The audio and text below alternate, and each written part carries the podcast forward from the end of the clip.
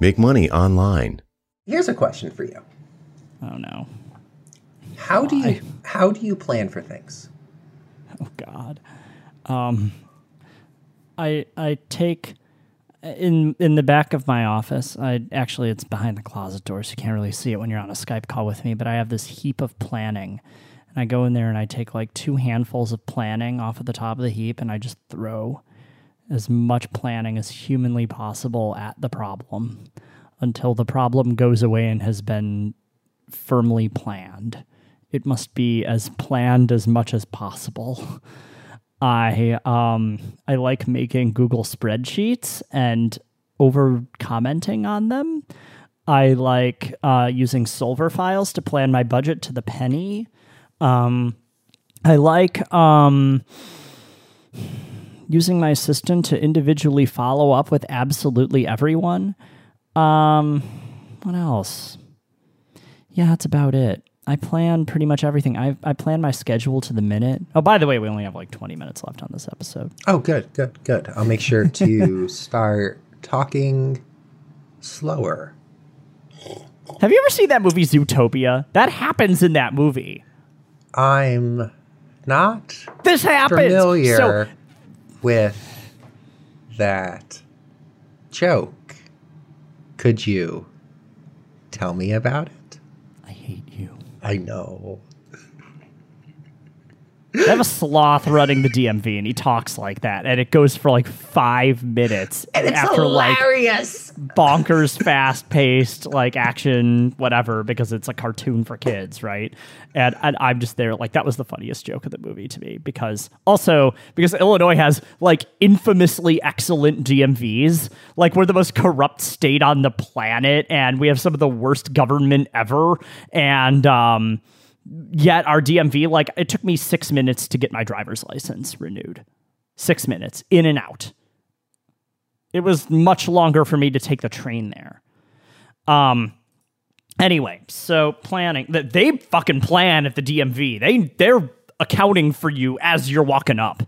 Um but yeah, no, I I plan everything. I you know when I went to college, I um was kind of a slacker. Like I had a bad GPA and kind of a rough like high school era and didn't really do very good at it. And then I went to college and um somebody told me at the beginning like you will live or die by good time management here and I'm like, "Oh, okay, fine, whatever." And they were right in a very big way. And I learned how to manage my time in a really rigorous and consistent way that at the age of 18, which is, you know, fairly impressionable time when a lot of things are happening in your life. And became really good at it. I know how long it takes to commute places. I know how long it takes to do various things around the city. And I have a lot of expectations around how long it takes to hang with people and do this podcast. And I've never regretted becoming a good time manager, right? It's very good at allowing me to to met out my day and plan things out really effectively. I know how long it takes me to do various design activities so I can plan deadlines effectively and that has a direct impact on my job. I don't blow deadlines ever. And uh, I'm known as somebody who is very reliable for not blowing deadlines ever. I hold my clients to a similar standard where they have a certain amount of time to turn around feedback. And um, yeah, but yeah, I think it was.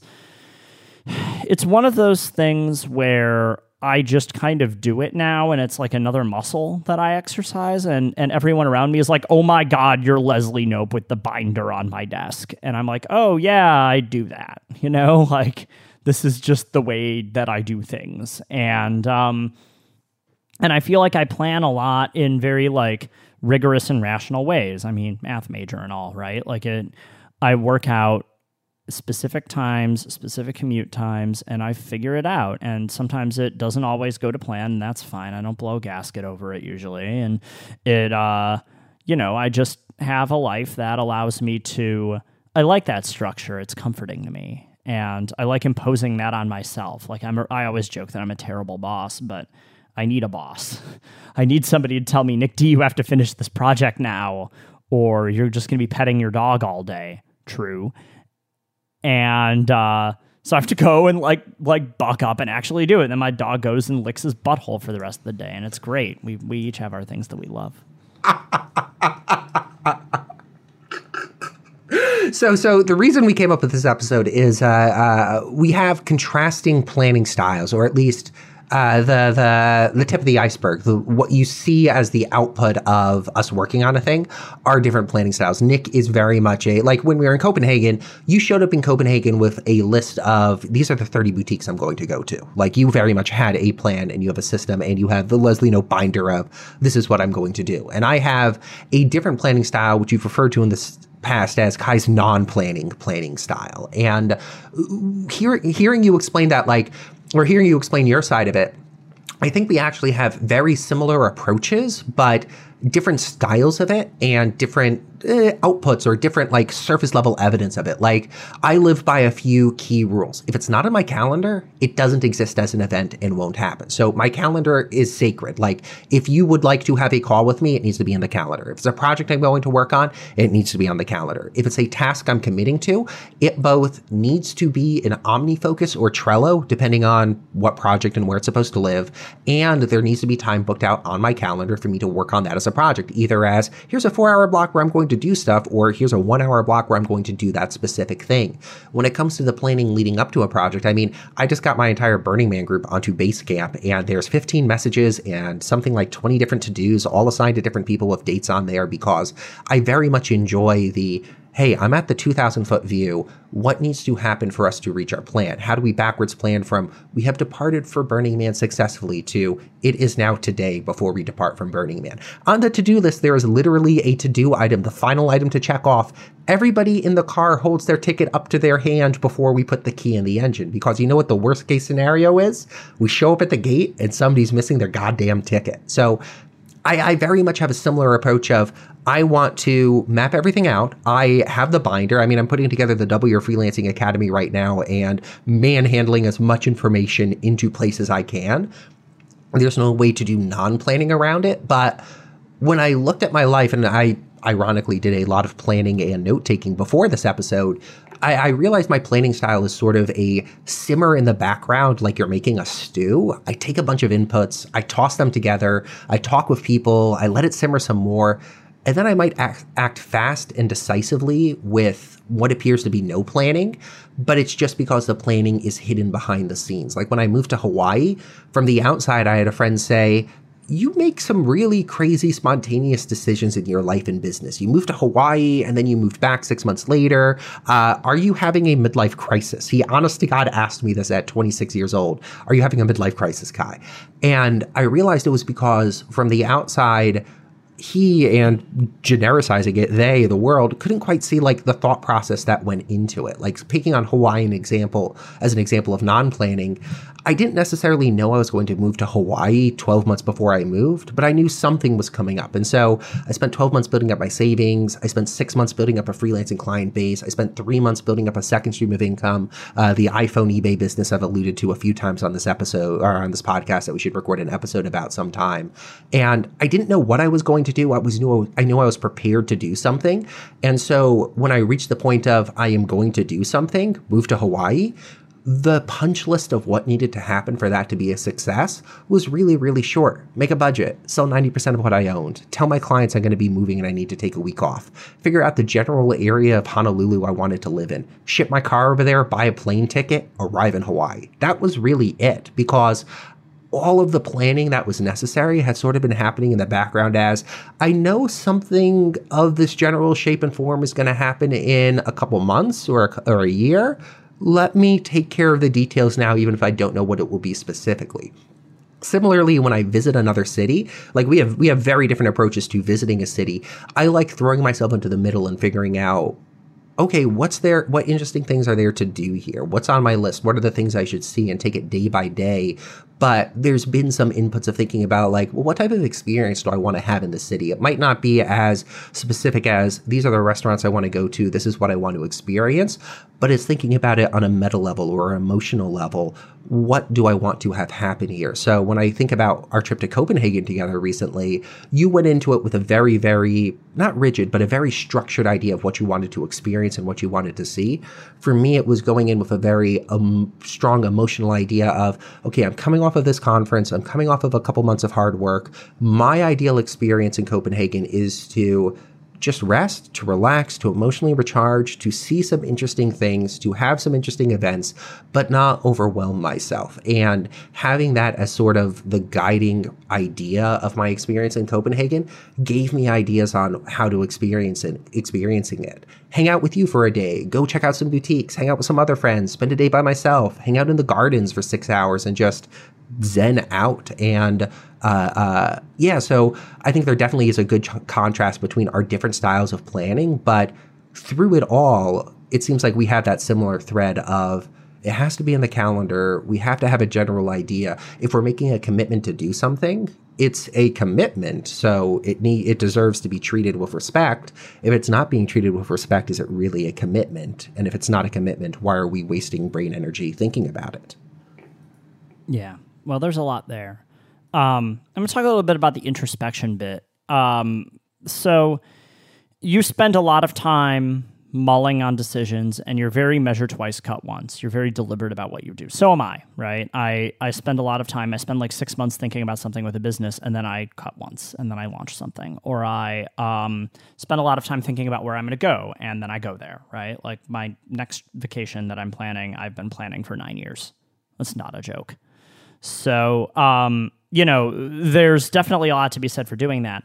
I wonder how that gets articulated to other people because while you're doing this introspection, which is valuable and important and you should be doing it, everybody's asking you, what about this? What about this? Are you going to, let's take, you're going to move from Eugene eventually, right? So, um, and and you've told me this multiple times and you've given me hard dates multiple times that have turned into not hard dates right? And as a close friend of yours that is moderately exasperating. Not very exasperating but moderately exasperating. And it um but i get why it happens right? It's because your thinking has not concluded about it yet. You have not Alan Weiss says the first sales to yourself, and you have not actually sold this to yourself yet. And that's fine because it probably takes time. It probably takes Burning Man. You're probably going to come back from Burning Man and just head east. Mm-hmm, mm-hmm. Right? So you, you have you have put a lot of emotional labor into this one thing, and then you haven't like put the notion of moving away from Eugene in front of you yet. It's there as a possibility but you're in a comfortable scenario, right? Like you have a personal trainer, you have a routine, you have friends there, you're, you are you have your family there. You're going to be uprooting yourself in some capacity by doing this. While you know, meanwhile, everybody is like, maybe if you're thinking about moving to a city that has a cold weather climate, you should consider getting an apartment before you move in November. Not because it's a terrible idea to move in November, even though it is, but because if you try, there won't be any apartments on the market because nobody puts apartments on the market in November unless they're, you know, full of termites or something, you know? like um people move in the summer because it's easy and you're not moving through 19 inches of snow. Like April and May, like some insane fraction of Chicago's housing stock turns over. It's like 5%. I think it's increasing. Yeah. And so getting a moving truck in May in Chicago is one of the most difficult things that you can possibly do. It's probably harder than getting a table at Schwa. So, point being, um, the reason that that all like that you do that, I don't think that anyone that respects you and cares about you is looking at this and holding a referendum on your ability to get shit done. You get shit done. You're Kai Davis. You're amazing, right? But you also um, it looks incoherent to the outside and also inconsistent from what you say because it's like I know I'm thinking about it and that's true, but then everybody's like, "Well, why would it? You know, you have to do it." And well, yeah, but you're thinking about it. Like you still have to think about it, and part of that I think is some amount of fight or flight instinct. Part of it is a lot of fear, which we talked about on the previous episode um, which but like you have to work that out on your own time, right? And you know that probably there's a missed opportunity and you're not doing this sooner. Not just moving, but anything, right? And you know that there's also, by proxy, a tremendous benefit to acting more quickly.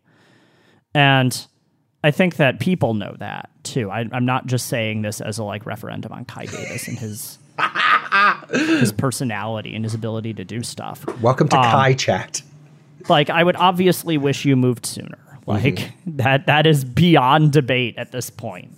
Um, but am I you? No. So does it my opinion matter? No, it doesn't. It's a deeply personal decision. Let him do it whenever mm-hmm. he needs to do it. Now, yeah. if you decide measure twice and cut once and say I'm going to stay in Eugene for the rest of my life, then I'll get angry. right?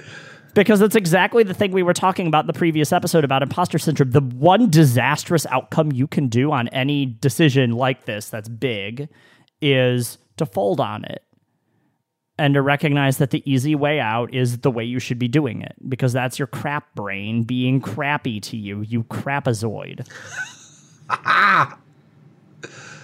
Nah, I agree. I agree. And and for me personally, and like I hope the audience connects with like these different planning styles. It very much is that measure twice, cut once approach. And I even think about my feature move in that context where over the past two years I visited Chicago three or four times, San Diego twice, like all the places that are on my short list of I would like to move here. I'm trying to spend as much time there in week to two week chunks as I can just to feel out more of the city and to connect to like our planning on vacation style. When I've shown up in Chicago recently, I haven't had like an explicit plan of I want to see these 14 tourist sites in the week I'm here. It's been very much a casual. I want to stay in an interesting neighborhood and just wander around and pretend I'm a native. Like I want to go to Lula's and then be disappointed that Lula's is closed on Mondays because I always forget it's closed on Mondays. Tuesdays. Tuesdays. Lula is closed on Tuesdays. That's where I fuck up. God damn it, Kai. Longman is open every day of the week. I, I just need to always start eating there. But anyways, uh, uh, just go there on Tuesdays. Exactly. I should have done that last time. But uh, it, it, like you said, it gives me that impression or that experience of living in the city as a native, which is the measuring twice. I before I I look back at my time living in Hawaii and because it was Hawaii, I made it as one big leap. And there were benefits and costs to doing it that way. And this time I'm being a little more cautious about it and saying, I want it, like you're saying, like, visit Chicago in the winter so you know what the winter is like. Visit these I different places. I'm just gonna say. exactly. and like, it all adds up and it all simmers in my brain. And it might be like people like why haven't why haven't you haven't you done that thing yet, Kai? Well, I'm still collecting data and letting it simmer and figuring out what the right action is. And there'll be a time, maybe post Burning Man, maybe in the new year, once I've like reached that point where something just clicks and I'm like, I have enough data to make a decision on this. I'm going to make a decision. And then flurry of activity. In four weeks, my life will have changed completely. But it's it's a slow simmering data collection gathering process. And i think like it applies to the positioning in my business as well. I've switched positions four times. That's what he said uh, over the last couple of years. And each time it's been like a small carefully calculated risk. It hasn't been overnight i'm tearing down the website and building a new one for a new audience. It's what if i take a project for a slightly different target market what if I do this project that's a little outside of my comfort zone? Okay, both of those went well. What if I start advertising to that market or adding this as a service? Okay, that went well. And now I'm four months into it and I'm like, okay, what if I update my positioning to reflect this new direction? Okay, that went well. Okay, what if I shut down the old website and just focus on the new market? Okay, that went well. And it's been like a two year process that from the outside might look like he's walking an inch at a time, make him hurry up. But it's also me being like very careful and deliberate and saying, like, let me gather a little data here. How was this experience? Did this go well? Is this a market I'd want to continue to serve? And over time, it's slow incremental changes, a game of inches that move up to a transformation in what my business is focused on and what I do. What I do now is drastically different from what I did two years ago, but the benefit of it has been I've learned so much along the way that it's led me to this new point. Mm-hmm. Mm-hmm. Yeah, there's a lot of important stuff there about like building your business really carefully and deliberately. I feel like it is a goal of your business and my business, especially my business, to decrease the amount of time by which that takes place. And there are a lot of ways to do that. I actually find taking vacations helps me a lot, and I just journal a lot. Um, I find stepping away from my job for whatever period of time and my responsibilities at home, and that can involve taking a train to Milwaukee, just like 90 miles away, super easy, $20, you know? Um, anything that allows you to reassess where you're at and and maintain greater focus and clarity. I found drinking less actually helps me tremendously as as well. And that's been really great. Um but yeah, I think that around all of this, like we have recognized what the process is and we've kind of recognized what the pitfalls are in adopting that particular process and then we figure out ways to course correct around it. And that in itself is kind of a meta assessment in much the same way that we're talking about here. Um, and it's it's valuable to think about the way you're thinking in this way and these kind of psychological questions because it makes you a better planner and it makes you better at doing more plans right the answer is throw plans at the problem. I am looking at a Google Doc that Kai Davis wrote and shared with me about 15 minutes before this podcast began. That's literally a two page single spaced outline of what he wanted to discuss on this podcast, and we covered maybe 5% of it. Which I'm very grateful for. This is the most overplanned fucking podcast that we've ever done. Ironically. And you and you tried to come off as the non-planner among the two of us, and I'm just like, oh, make fun of him a little. Like, come on, dude, come on. but I mean, like at the same time, I think this is this the Google and like we could we could literally share the Google Doc in the show notes. I think it would be fun too. God, uh, you schween. It, it, exemplifies since like I put this together 30 minutes before our call started, but I'd been we talked about this episode maybe three months ago, and I'd been thinking about like, well, how does my planning style contrast with Nick's? And then we were in Copenhagen. And I was like, okay, here's some real world examples of it. And then we got back and I thought about it some more. How exactly do I plan? How do I make these commitments? How do I honor these commitments? What does it look like? What's my philosophy on this? And it just was all floating around in my head but because I'd spent so much time like letting it simmer, it was easy for me to be like, okay, what are like the four ideas? Okay, what are all the bullets for this? And like, there's literally four, le- five levels of bullets for some of these topics, like five levels deep on sub bullets, because it all just germinated in my head and came together as like, oh, this is what the shape of it is actually like. Had you asked me three or four months ago, uh, what's your non-planning style like? I would have made Scooby Doo noise, what? And had no response. But my approach is very much that let it simmer and see what comes out the other side. What you're saying is that it took a month for you to plan mentally this podcast episode, and I had no idea about it until you dropped this Leslie Knope binder on me. ah! 20 minutes before the fucking podcast began. It's amazing. That this is just how you operate, where just like occasionally nothing happens for like weeks at a time. Like I didn't hear from you at all, even over text message for a week. And then we just started texting like teenagers again. Like that's just how it goes between you and Earth. hey, by the way, the thing we talked about three months ago, I happen to have built it and launched it. What? What? what I actually happened? launched it a week ago and forgot to tell you, and then it got viral and got a bunch of customers. Sorry. I'm like, what? but yeah, I, I, very much follow. And again, I hope this is useful for the audience to talk about like these different planning styles. I don't think either one of us. Let me start by saying I don't think either of us are necessarily right or there's one right mode of planning, and I don't think either of us are wrong. What's important is understanding how you as a person or you as a consultant, dear listener, actually process things or plan things. And there's always room for improvement. I mean, like Merlin Mann's written and spoken a bunch about this. Uh, David Allen's Getting Things Done is a wonderful resource. There's so much great information you could pour into your brain about how do I become an organized person? How do I plan things? How do I manage projects? How do I manage my life? Uh, uh, oh, what's that uh, book about ordering and cleaning up? Uh, the joy of tidying uh, the life changing the life changing magic of tidying up. Yeah, yeah. I uh, by Marie Kondo. I want to return to my planning style mm-hmm. for one moment. I want to be abundantly clear on all of this. Um, I don't. Th- I'm not trying to defend my own planning style in any capacity. It is what it is, and I've kind of recognized that it is a trade off. I am occasionally an insufferable, harsh taskmaster to literally everyone around me, but shit gets done. And I've traded the like public perception of who I am and and how people view me as kind of sometimes a jerk around all of this for getting shit done. And I value the getting shit done in the hopes that eventually people will look back on and be like, you know what? He did that in this way, but it worked. And I mean, we should all be so grateful to find any process that works for us in our lives. Like, and that works for me. And it works for me without having to even think twice about doing it, which that's even better that I don't have to feel like I'm acting and putting on any facade. Like, you're getting me every time, and I'm authentic to myself, and it works out.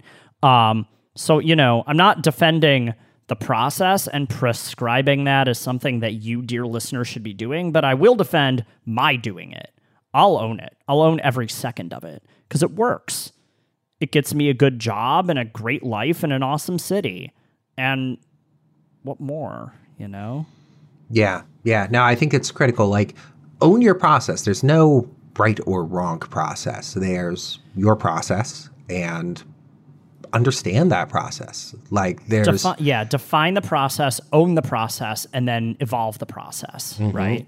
And if anybody says like your process is wrong, well, within that statement, I think it's important to hear hey, I have a different process and I see contrasts and benefits that you might not see, and not to hear it as necessarily an attack. Your way of planning is wrong, but instead, take it as an opportunity to open a conversation about how planning styles differ or management or project management styles differ and say, what do you do differently? How do you handle this? Oh, that's interesting. Oh, I learned something valuable there. Like, uh, there's probably three important lessons I learned about how to take a vacation from you while we were in Copenhagen together. And that those influenced the rest of my trip in Europe and will influence every single trip I take from now on and it's not because like I was doing it wrong or you were doing it right. It's because we had different styles and I was saying like, oh, cool, you approach this in a different style.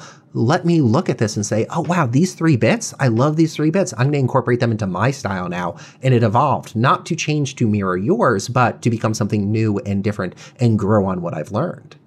Yeah. Yeah. I mean, you're taking on the influences of everybody around you always, and mm-hmm. you should, you know, keep an open heart and mind to those sorts of things. Mm-hmm. Recognize that people have motivations for doing the things you might believe are horrifying. You know. Mm-hmm. Mm-hmm.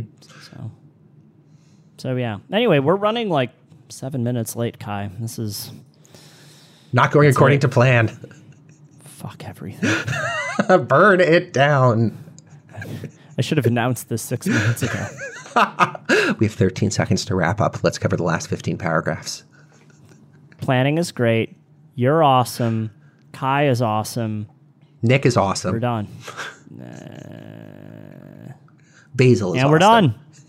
Basil is Basil has uh, completed his bloodless coup of Draft Design Incorporated. He is the new president now.